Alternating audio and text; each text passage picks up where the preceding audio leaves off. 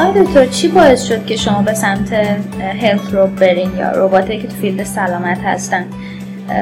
چون ما توی رزومه شما دیدیم که در واقع داوری مقاله داوری مقاله رو داشتین که تشخیص اختلال طیف اوتیسم هم بود. یعنی ظاهر قضیه اینطوری بود که به بخش به حوزه سلامت و بهداشت علاقه پیدا کردیم و پزشکی البته سلامت پزشکی شاید بیشتر به حوزه سلامت رو بیشتر حوزه شناخت بگم چون کاری که من می‌کنم به شناخت بیشتر به مغز ربط داره تا به سلامت کلی.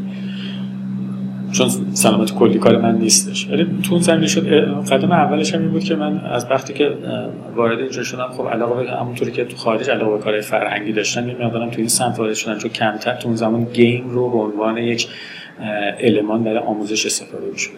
که با حمایت بنیاد ملی بازی رایانه یه گیم رو تبدیل کردیم توی ایران.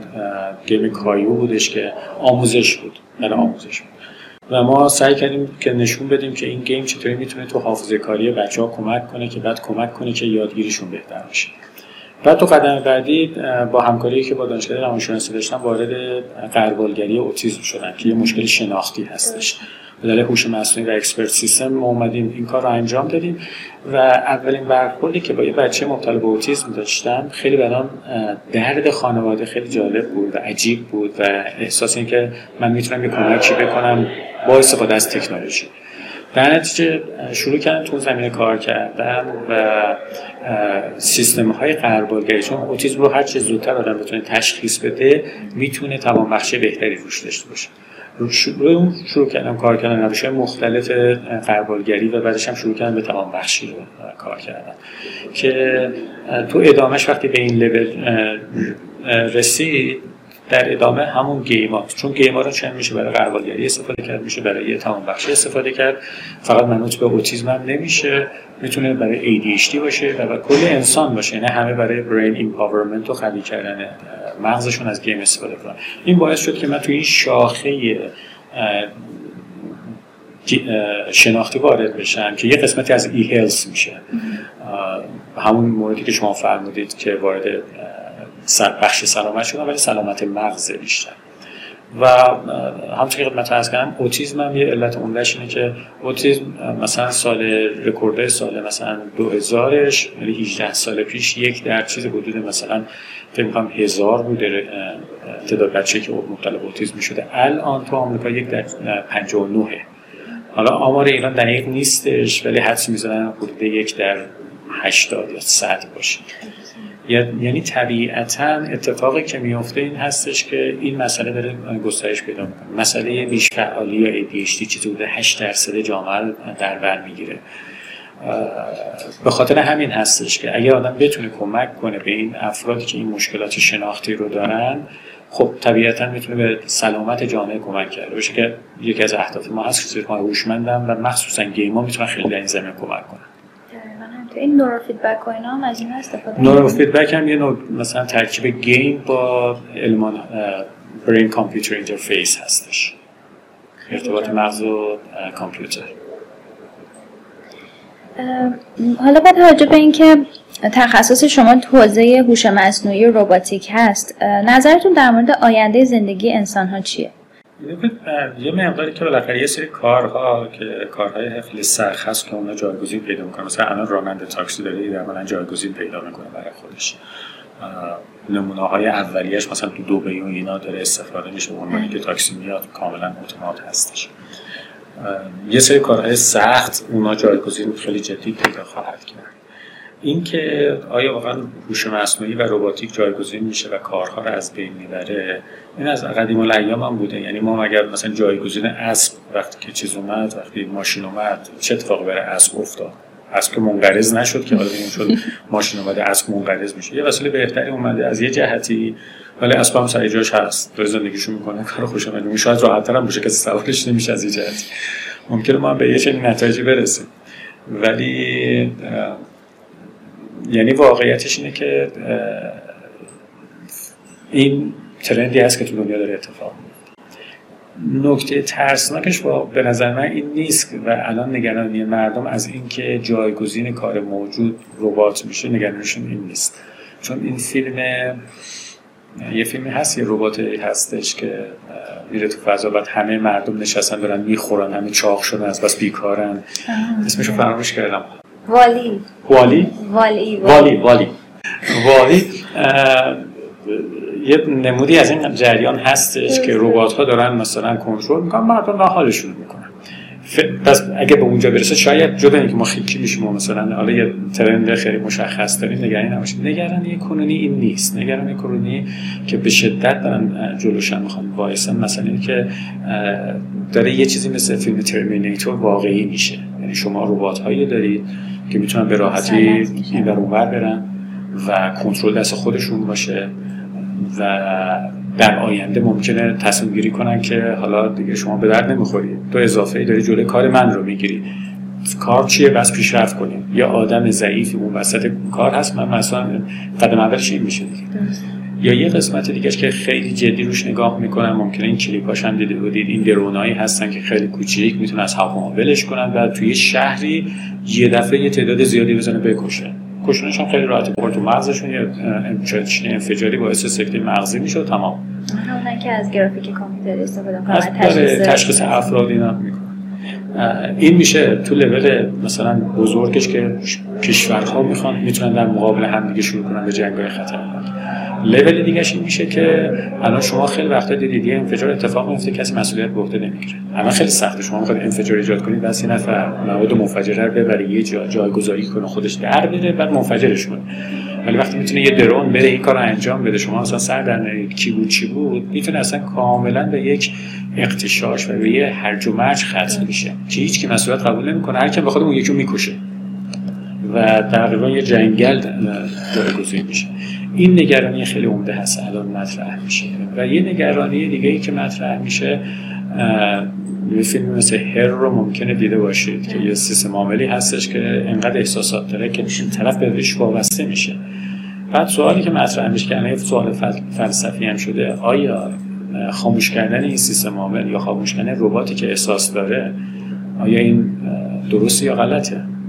ما انسان اجازه نداریم بکشونش خاموش کردن مثل کشتن دیگه. بعد سوال فلسفی اینه که آیا ما مثل اونا مثل ما میشن؟ اگه واقعا یه چیزی مثل فیلم آی صحیح باشه که ما بچه‌ای که داریم پس فردا واقعا بچه نباشه یه ربات باشه که جایگزین بچه ها میشه آیا می‌تونیم خاموشش کنیم؟ همون خوشمون نیمت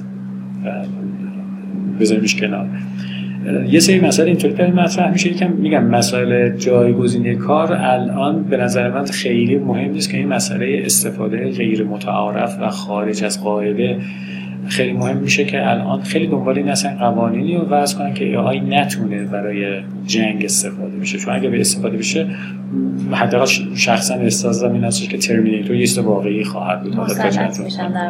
می‌تونن به راحتی مسلط بشن و هر کسی اونها رو کنترل کنه. شاید هم خودشون به یه لولی برسن که واقعا از ما قوی تر باشن یعنی از نظر قدرتی قوی ترن processing ی قوی ترن سرعتی قوی ترن بعد می‌خواد چیکارش کنی انسان که نمی‌تونه مقابل اون وایسه میشه Terminator یه چنین تصوری میشه. خیلی جالبه نظرتون در مورد فعالیت های داوطلبانه به همون میگین؟ و اینکه چه تجربه‌ای داشتین از بخش آی تریپلی کار داوطلبانه یه مزیتی که داره انسان به بدون نگاه به درآمدش بدون نگاه به حالا جوانبش نگاه می‌کنه به اون اهدافی که داره و اون چیزی که می‌رسه. در هنجار اجتماعی باشه یه کمکیه یه فعالیت. شما وقتی که مثلا یه نفر می‌خواد از خیابون رد بشه یه پیرزنی می‌خواد رد شه پیرمرد کمکش می‌کنه یه کاری داوطلبانه است. بله. هیچ بهتون پول نمیدن سرتیفیکت هم حتی به آدم نمیدن ولی آدم لذت می‌بره. یه کار انسانیه به تمام معناست. برای همین کارهای داوطلبانه از این جهتش مزیت داره. نسبت به اینکه من حالا یه خورده تو دلم بیفته که حالا که من استاد دانشگاه برم درس بدم خوبتر درس بدم. چرا؟ چون درآمدم بیشتر میشه. نه اینکه خوبتر درس بدم که دارم این کار بهتر انجام میدم. چون یه مقدار بالاخره این بسته میشه به چیز بسته میشه به اون پوله. یعنی من اگه خسته بشم باز با خاطر پوله میرم کارمو انجام میدم. ولی کار داوطلبانه وقتی آدم درست انجام میده دیگه هیچ قل و توش نیستش. اصلش برای همون هدفیه که انسان فکر می‌کنه هدف خوبیه. و برای اون این نظر من در مورد کار داوطلبانه هستش و effect ی که آدم می‌تونه داشته باشه. من تجربه تو کار داوطلبانه خب خدمتتون عرض کنم کاری که مثل IEEE نباشه کاری که اصلا اسم و رسم ممکنه نداشته باشه. همون مؤسسه که بود توی آمریکا ما کار فرهنگی انجام می‌دادیم مثلا مسئله مالیش نه مسئله مالیش نه مسئله certificate چیز مطرح بود. فکر می‌کنم کار درستی واسه انجام بدم اون کاری بود که علاقه من بودم و تقریبا میشه گفت از یکی از اولین کارهایی بود که انجام دادم. البته با یه نگاهی به مثلا پدر خود من که از سال 45 وارد حسین انشاد شد جزو یکی از افرادی که اونجا تاثیرگذار بود و کارهای خیلی زیادی تو زمین انجام می‌داد. و اتفاقا هیچ وقت اسمش اونجا نبود. انا اسمش رو مدیری هم نبود ولی به عنوان یک کار خیلی فکر می‌کرد کار درستی واسه انجام بده. و اون یه مقدار الگوی خود من می‌شد. حتی معلمینی که من در طول زندگی داشتم افرادی بودن گاهن هیچ پولی نمی‌گرفتم ولی بخاطر که فکر می‌کنن این کار داوطلبانه در یه زمینه خاصی هر زمینه می‌خواد باشه درسته انجام می‌دادن. برای همین این کار داوطلبانه رو شروع کردم. از زمانی که وارد آی شدم زمان سال 2004 بود که من رفتم کره. اونجا از طریق اون تیمی که اونجا بودیم وارد چپتر سرویس ربات های آی شدم قسمت روباتیک اسوسییشن و اونجا اولین بار جالب بود برای اسمم شد سکرتر بعد دیدید سکرتر رو یه اسم دارم خوشش نمیاد آقا من نمیگه میشه؟ من مثلا دکترا دارم شد سکرتر یه خود برام هم یه خود برام خیلی جالب نه ولی تجربه از این جهت جالب بود که خیلی ارگانیزیشن آی یاد گرفتم تو اونجا. اول تو همون لول کار می‌کردم بعد وارد لول چپتر شدم و بعد توی قسمت کنفرانس ها مجبور شدم یکی دو تا کنفرانسی که خودمون می‌خواستیم اجرا کنیم و برم باشون کار کنم. البته قبل از اونم توی اجرای کنفرانس مسئولیت داشتم و کنفرانس رو ران کردم توی آمریکا. اینا تجربه خیلی خوبی بود. مخصوصا وقتی که مثلا هیچ ارگانیزمی مثل آی, آی که یه قدمت بالا داره یه ساختار فوق العاده زیبایی داره که در طول سالیان این ساختار چکش خورده شکل گرفته بهینه شده و آدم لذت می‌بره وقتی داخل ساختار میشینه و می‌بینه چقدر داره درست کار می‌کنه. قشنگی به قول دکتر فرجی‌دانا IEEE اینه که یه نفر میاد یه نفر دیگه میره یعنی رئیس قبلی chapter مثلا section میره رئیس جدید میاد IEEE کار خودشو می‌کنه. اینطوری نیست یه دفعه بخور زمین از بین مختل نمیشه ادامه داره این قشنگی سیستم. یعنی آدم یاد می‌گیره از این سیستم که چطوری سیستم باید setup بشه که با آمدن رفتن افراد خراب نشه و سیستم کار خودش رو انجام بده. اینا تجربه خیلی قشنگی بود که من داشتم. بعد از اینکه از آمریکا برگشتم توی خدمت از تو service robot مسئولیت service robot robot association رو داشتم تا 2013 که 2013 بر 2014 من وارد عنوان secretary بخش بودم تا 2016 از 2016 تا 2018 هم مسئولیت کمیته کنفرانس ها رو داشتم توی بخش. و مجدد البته به یه مدت موقتی هم به عنوان نایب رئیس بخش بودن بدن اینکه نایب رئیس امکان ادامه فعالیت نداشت. و از 2019 هم که به عنوان رئیس بخش هستم. بعد چه دستاوردهایی رو تو این دوره کسب کردین؟ اگه که دوست داشتین در مورد دستاوردها یا چیزایی که کسب کردین تو چه دوره؟ IEEE. همین دوره که وارد IEEE شدین از اون ابتداش تا انتها. حالا دستاوردها یا certificate ها نمی‌دونم هر چیز که به نظرتون از دستاوردها که بالاخره یه مقدار تو کمیته کنفرانس ها سعی کردیم که استاندارد ارزیابی کنفرانس ها رو بالا ببریم. مسئله تقلب و اینکه خیلی از مواردی که تقلب اتفاق میفته واقعا تقلب intentional یا قصدی نیستش. افراد بلد نیستن نمی‌دونن اگه می‌خوان یه چیزی از این نفر دیگه بیارن بس مرجعش بنویسن یادشون رفت یا داخل double quotation بذارن. یا مسئله تقلب از خود یا self plagiarism خیلی اتفاق میفته تو ما ایرانی ها بخاطر که نمی‌دونیم که اون چیزی که خودمون نوشتیم هم نمی‌تونیم دوباره تکرارش کنیم. پس rewording انجام بدیم متن رو عوضش بکنیم.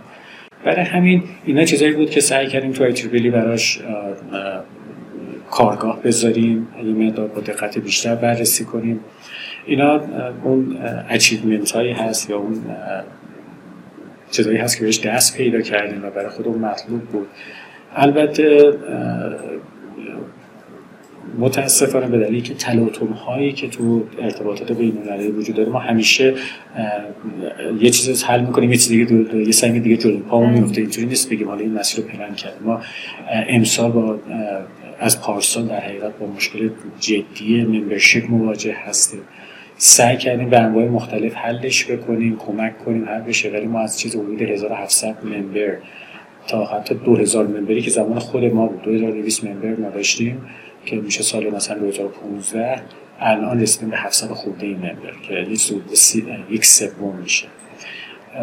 برای خود من همیشه این سوال بوده ممبرشیپ چه ارزشی داره؟ حالا ما بشیم 700 تا یا بشیم مثلا 5000 تا چه فرقی می‌کنه؟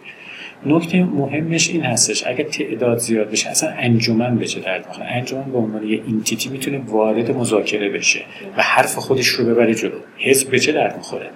کشور خارجی حزب چپ حزب راست چیکار می‌کنن؟ میرن کمپین می‌کنن و باعث میشن رئیس جمهور عوض بشه مجلس عوض بشه. انجمن آیتیکالی برای خودش به مثل یه حزب میمونه که می‌تونه بره در سطح کشوری تاثیرگذار باشه تعیین قوانین بکنه. ما هم اگه تعدادمون زیاد باشه چه تو سطح کشوری و چه در سطح جهانی می‌تونیم حرف بزنیم. من خاطرم میاد سه سال پیش به عنوان زمانی که خود من سکرتر بخش بودم به عنوان نمایندگی بخش رفتم به جلسات های تریبلی ناحیه هشت. از کسانی که به عنوان رئیس ناحیه هشت بودن سه نفر کاندیدا بودن یکشون اسرائیلی بود. و چون بخش ما تعداد ممبراس جمعش از خیلی از کشورهای عربی بیشتر بود کشور عربی خیلی به طور عادی با ما مذاکره نمی‌کردن. دعوای معمولی که بین کشورهای عربی ایران وجود داره. ولی تو اون جلسه همشون ریخته بودن که بیان با ما صحبت کنن که آقا چون تعداد شما زیاده خیلی تاثیرگذار تو این نتایج هستید.